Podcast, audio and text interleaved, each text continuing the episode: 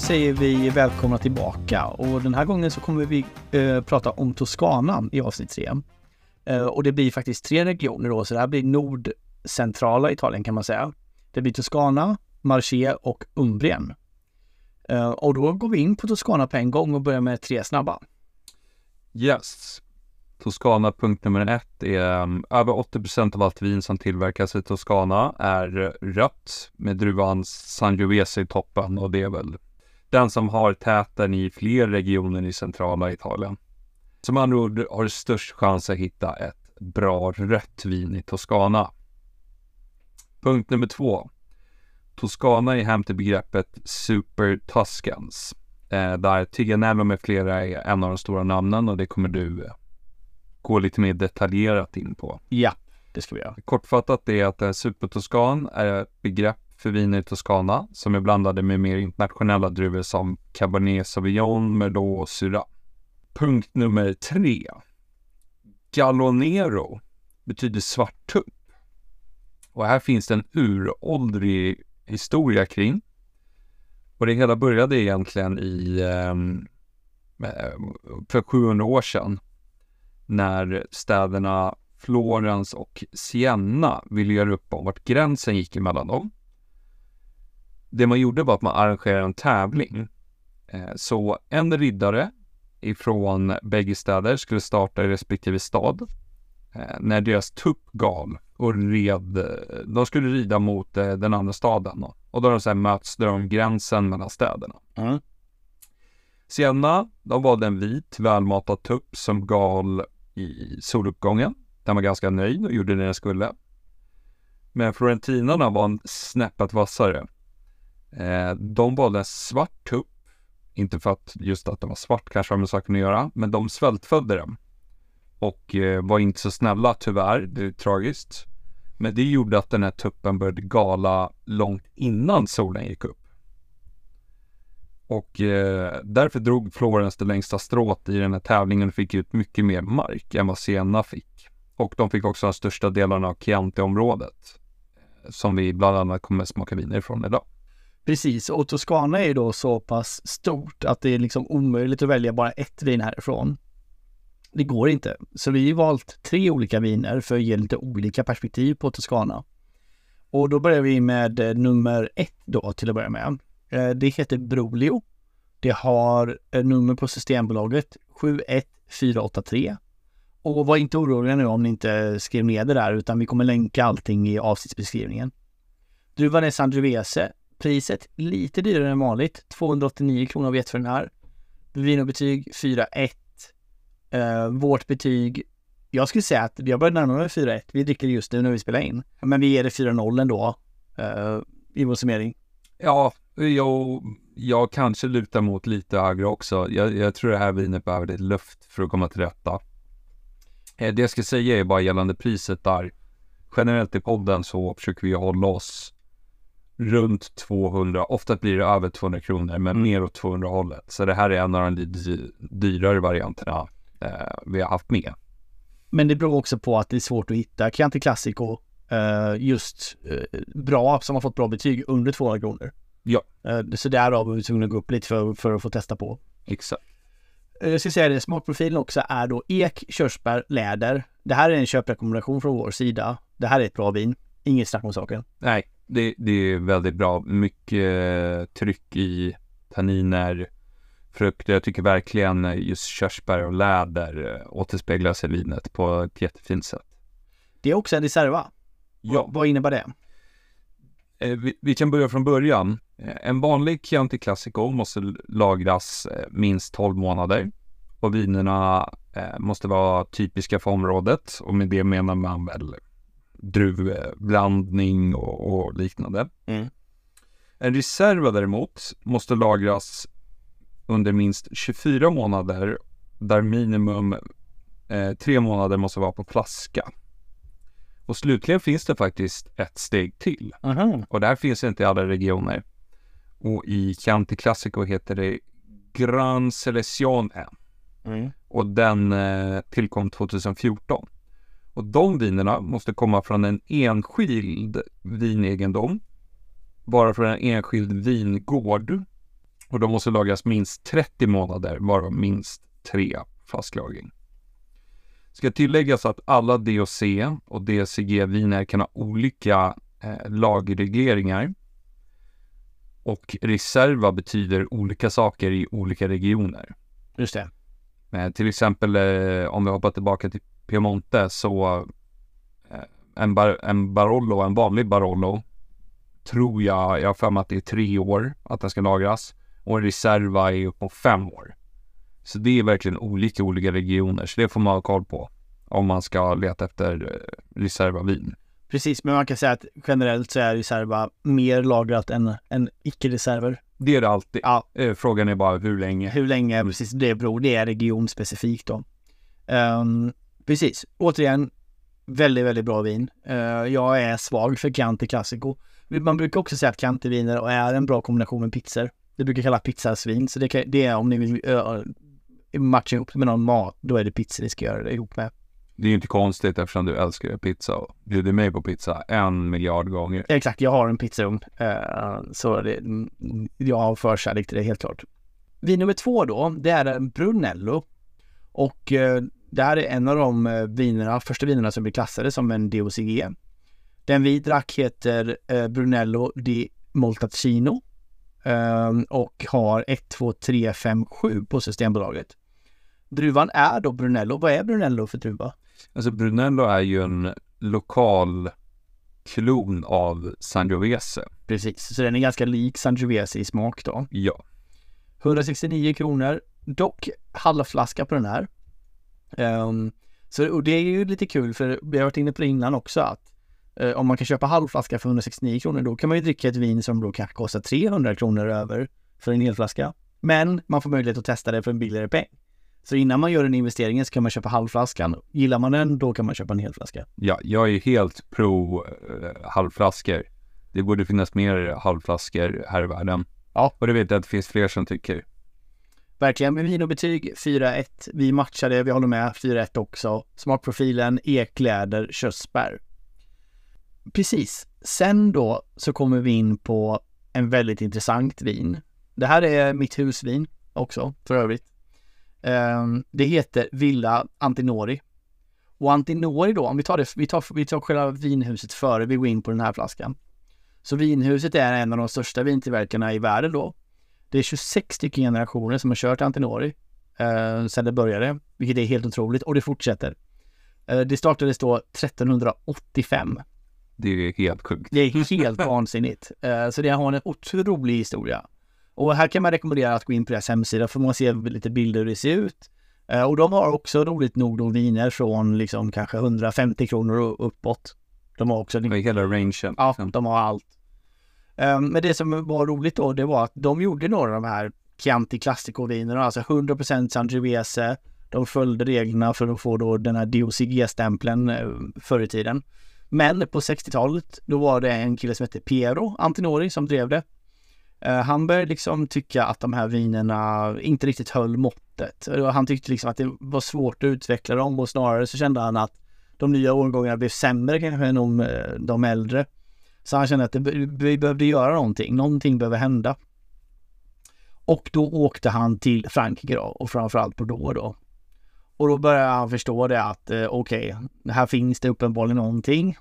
Och det är så också då han kom på det här med att blanda in, eller han, han tog med sig helt enkelt druvor från Frankrike och blandade in franska druvsorter i då Sangiovese. Och det är just den kombinationen då när du tar Sangiovese och blandar ihop det med andra druvor, då får de här som kallas för supertoskanare eller supertuscany. Det är det som det innebär, det konceptet då. Och här finns det ett världskänt vin som heter Tiganello. Vi har ju haft förmånen att dricka två flaskor numera av Tiganello. Ja, jag har druckit tre. Ja, du, du har till och med druckit tre. Eh, Och Tiganello 1, liksom för mig, det, det är slutmålet. Det blir inte bättre. Nej, du sa väl att det var det bästa vinet du druckit? Ja, jag tror jag gav Det är den, från 97. exakt, jag tror jag gav den 4,9. Mm. Ehm, vi kommer in på det också, men bara innan vi, innan vi gör det så ska vi också säga då att ehm, det som hände med det här um, Tiganello-vinet, för det var på 60-talet de började göra det, det var då helt enkelt att de blandade ut då Sangiovesen Eh, de har 80% Sangiovese fortfarande i Tiganello. Men sen så körde de 15% Cabernet Sauvignon och 15% Cabernet Franc. Och problemet var då, och det, det här kan skilja lite beroende, beroende på årgång ska sägas, hur, hur druvblandningen är. Men, men ungefär så ser det ut. Och det här blev ju då en super, super hit. Det blev liksom fantastiskt, vunnit jättemycket priser. Det är dock väldigt dyrt. En Tiganello-flaska idag, du kan köpa den på systemet, en 2020. Eh, Den ligger på 1300 ungefär Okej. um, att köpa in. Så de är dyra. ehm, men det är Den ligger ett tag då också säkert. Ja, det kan de göra absolut och de är, det är helt fantastiskt. Den här då, ehm, eller vi stannar kvar vid TRL lite till. För det som hände var ju att det som, så som vi började, vi ska ta hela historien i hur vi började dela vin med varandra. Ja.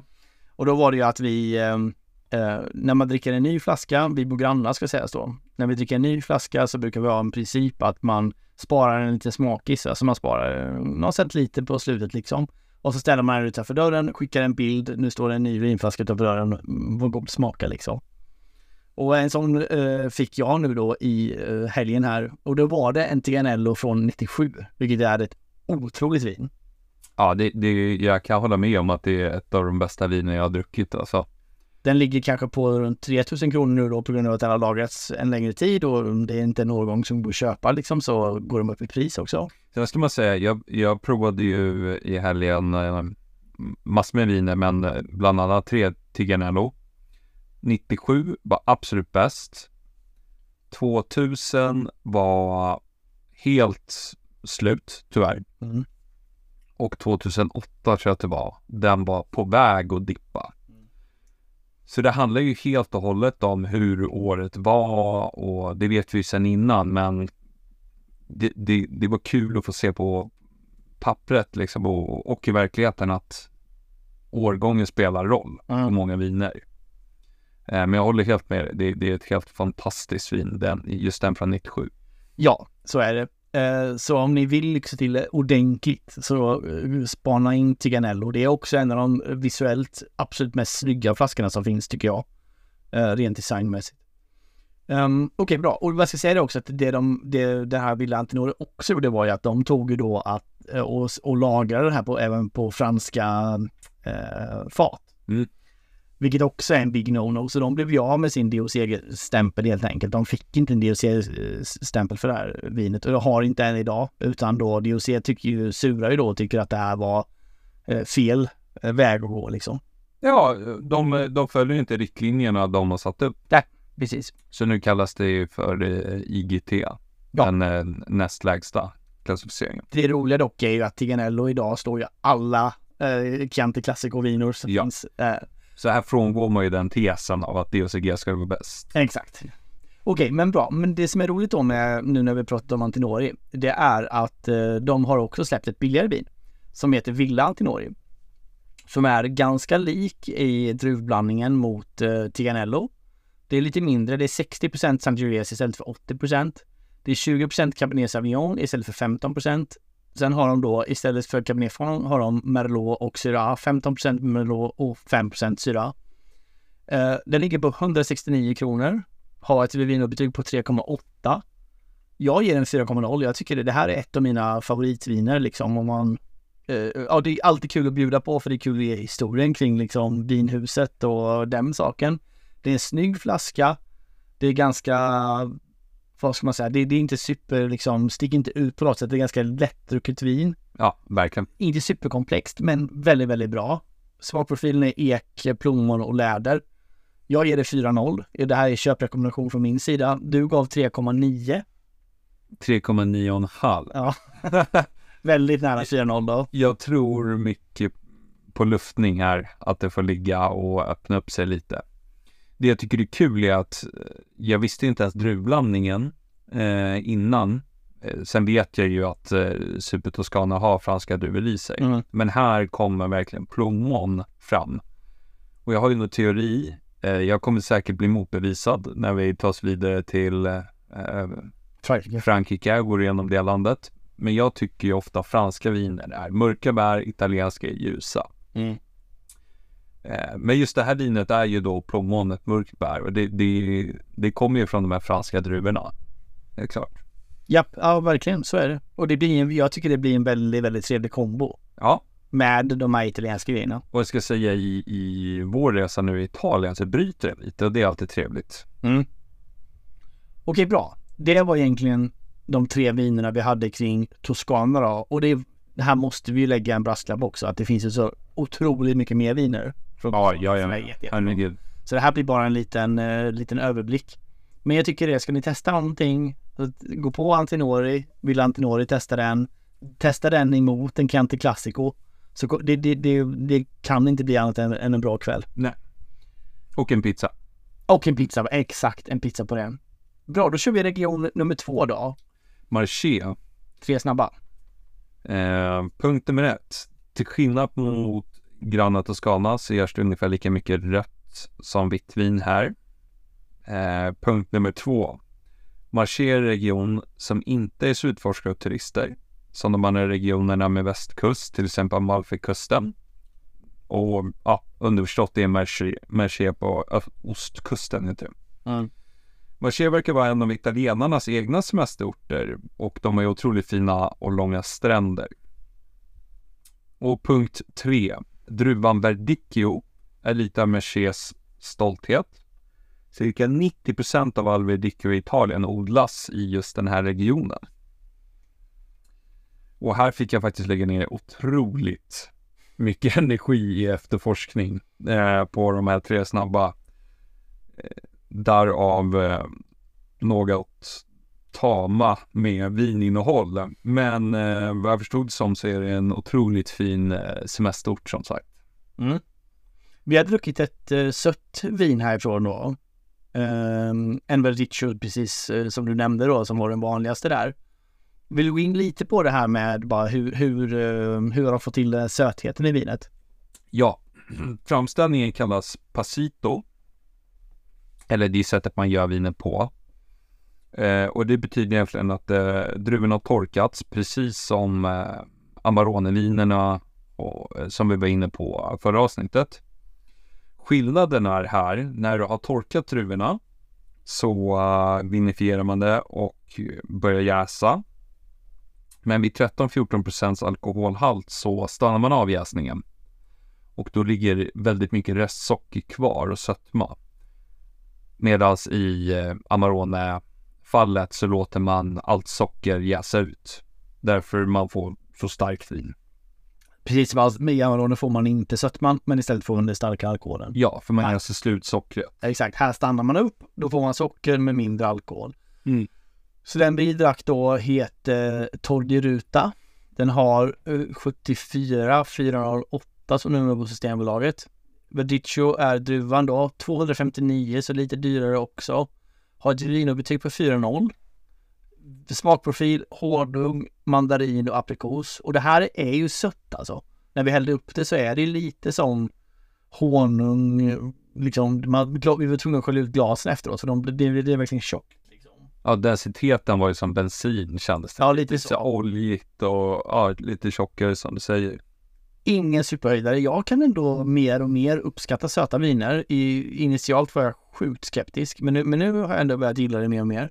Eh, Det här var dock, för, föll inte med i smaken. Nej, inte mig heller. Nej. Ehm, vi ger väl ja, 3-5. 3-5, ingen köprekommendation på den. Eh, Men eh, här kan ni också, vi kan ju säga det också, att hör gärna av er om ni har någon annan från den här regionen eller någon annan Verdicchio som är er favorit. Vi, vi vill gärna ha interaktion och feedback. Ja, verkligen.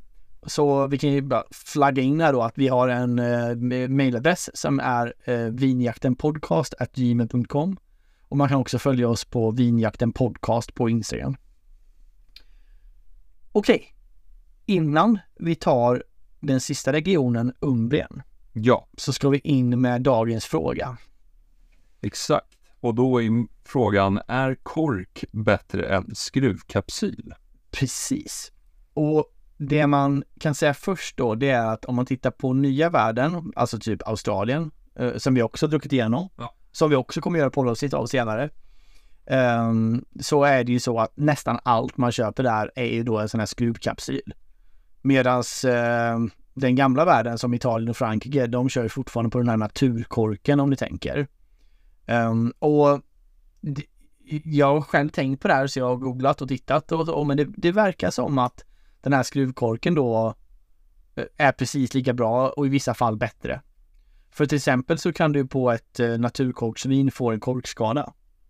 Eh, om du har haft vinet liggande ganska länge och, och, och det har blivit något dåligt i korken så kan det påverka vinet och bli, göra det sämre. Ehm, det är en anledning. Men de har också gjort då blindprovningar och tester och sånt som visar att de aromerna, speciellt de fruktiga aromerna, håller sig bättre faktiskt med en skruvkapsyl då, eh, än en naturkork. Så här är det ju traditionen som gör att vi fortfarande håller oss kvar, för jag tror eh, hade man bara gått efter vad som är eh, bäst för vinet, då hade alla bytt till skruvkork. Ja, antagligen. Men jag kan ju också hålla med om att det är inte alls samma känsla att öppna en vinflaska. Nej. Det är så här, bara klick, eh, skruva av någonting än att ta fram sin vinöppnare och dra upp en kork och lukta på korken. Ja. Alltså, Nej. så är det ju. Men det är ganska intressant samtidigt att eh, det, det är i alla fall, de, det- de är likvärdiga. Det är svaret. Okej, bra. Ska vi gå in på sista regionen då? Umbrien. Yes, tre snabba. Punkt nummer ett. Det här är regionen som beskrivs som Toscanas lillebror. Umbrien är väldigt lik klimatet som just Toscana har och kallas även för det gröna hjärtat i Italien för att det är så otroligt grönt helt enkelt i regionen. Och här finns också bland annat Europas högsta vattenfall, Cascate della Marmor. Punkt nummer två. Umbrien har en väldig variation och bredd bland druvor och därmed en stor variation på vin. Det är ju speciell druva som tar mer plats än någon annan eh, och så är ju oftast fallet i de flesta regioner i Italien. Det är någonting som dominerar specifikt för eh, regionen. Däremot har de en liten specifik diamant. Punkt nummer tre. Och det är druvan Sagrantino. Och den kommer ifrån Umbria som sagt och beskrivs av många i världen som världens kraftfullaste druva. Och med kraftfull menar man egentligen att det är otroligt mycket tanniner och eldighet och tryck i det. Mm. Jag har aldrig provat den här druvan men det hade varit otroligt kul att prova. Det får vi göra då. Precis, och vi drack då faktiskt ett vitt vin här istället då. Som heter Gricante. Som är 100% Grichetto. 169 kronor vid vinobetyg 3,8. Vi matchar det, tycker också 3,8. Uh, eh, ska säga det då att eh, numret på den här eh, flaskan också har 53443. Smakprofilen är äpple, mineraler och citrus. Vi tyckte också att vi fann lite ekighet i det här vinet. Ja. Jag är ju sjukt svag för ekare chardonnay till exempel. Och jag tyckte att det här vinet ändå gick åt det hållet. Det gjorde det absolut. Och jag eh, vet ju sedan innan att ekade viner tjänar ju lite mer på att bli luftade också. Så jag tror att den här hade kanske behövt lite mer luft än vad vi hade möjligheten att ge den. Men eh, med mat säkert ett kanonvin. Eh, just för att det är ekat och, och det passar ofta med lite mer matiga maträtter. Mm. Men jag, jag hamnar ändå på 3,8 i bedömningen. Jag håller med, det här är ingenting Alltså ni kan köpa det men, men det är ingenting som vi säger så här, spring och köp det. Nej. Eh, men om ni vet att ni gillar ekade chardonnay till exempel och vill testa något helt annat liksom, men som ändå påminner lite om det, då kan det här vara någonting. Mm. Jag kommer köra ner den här i köttfärssåsen imorgon. Jag ska koka köttfärssås, det kommer vara perfekt i det. Och så kan man ta eh, nästan hela flaskan och så kan man dricka varsitt glas eh, till. När börjar du laga mat? Ja, exakt. När, när kan jag komma? ja, men bra. Då är vi igenom nordcentrala Italien. Nästa gång så blir det då helt enkelt sydcentrala Italien och sen har vi kvar sydväst och sydöstra Italien. Sen är vi färdiga. Ja. Och då kommer nästa vilan. Men det är ett tag kvar. Det är några avsnitt kvar i Italien. Det är helt klart. Ja. Återigen, vi ska också påminna om eh, om ni vill oss någonting så mejla gärna. Eh, vi har då eh, vinjaktenpodcast.gmail.com eh, eller följ oss på Instagram. Vi försöker vara ganska aktiva där. Eh, det är vinjakten podcast vi heter där. Grymt. Tack för idag.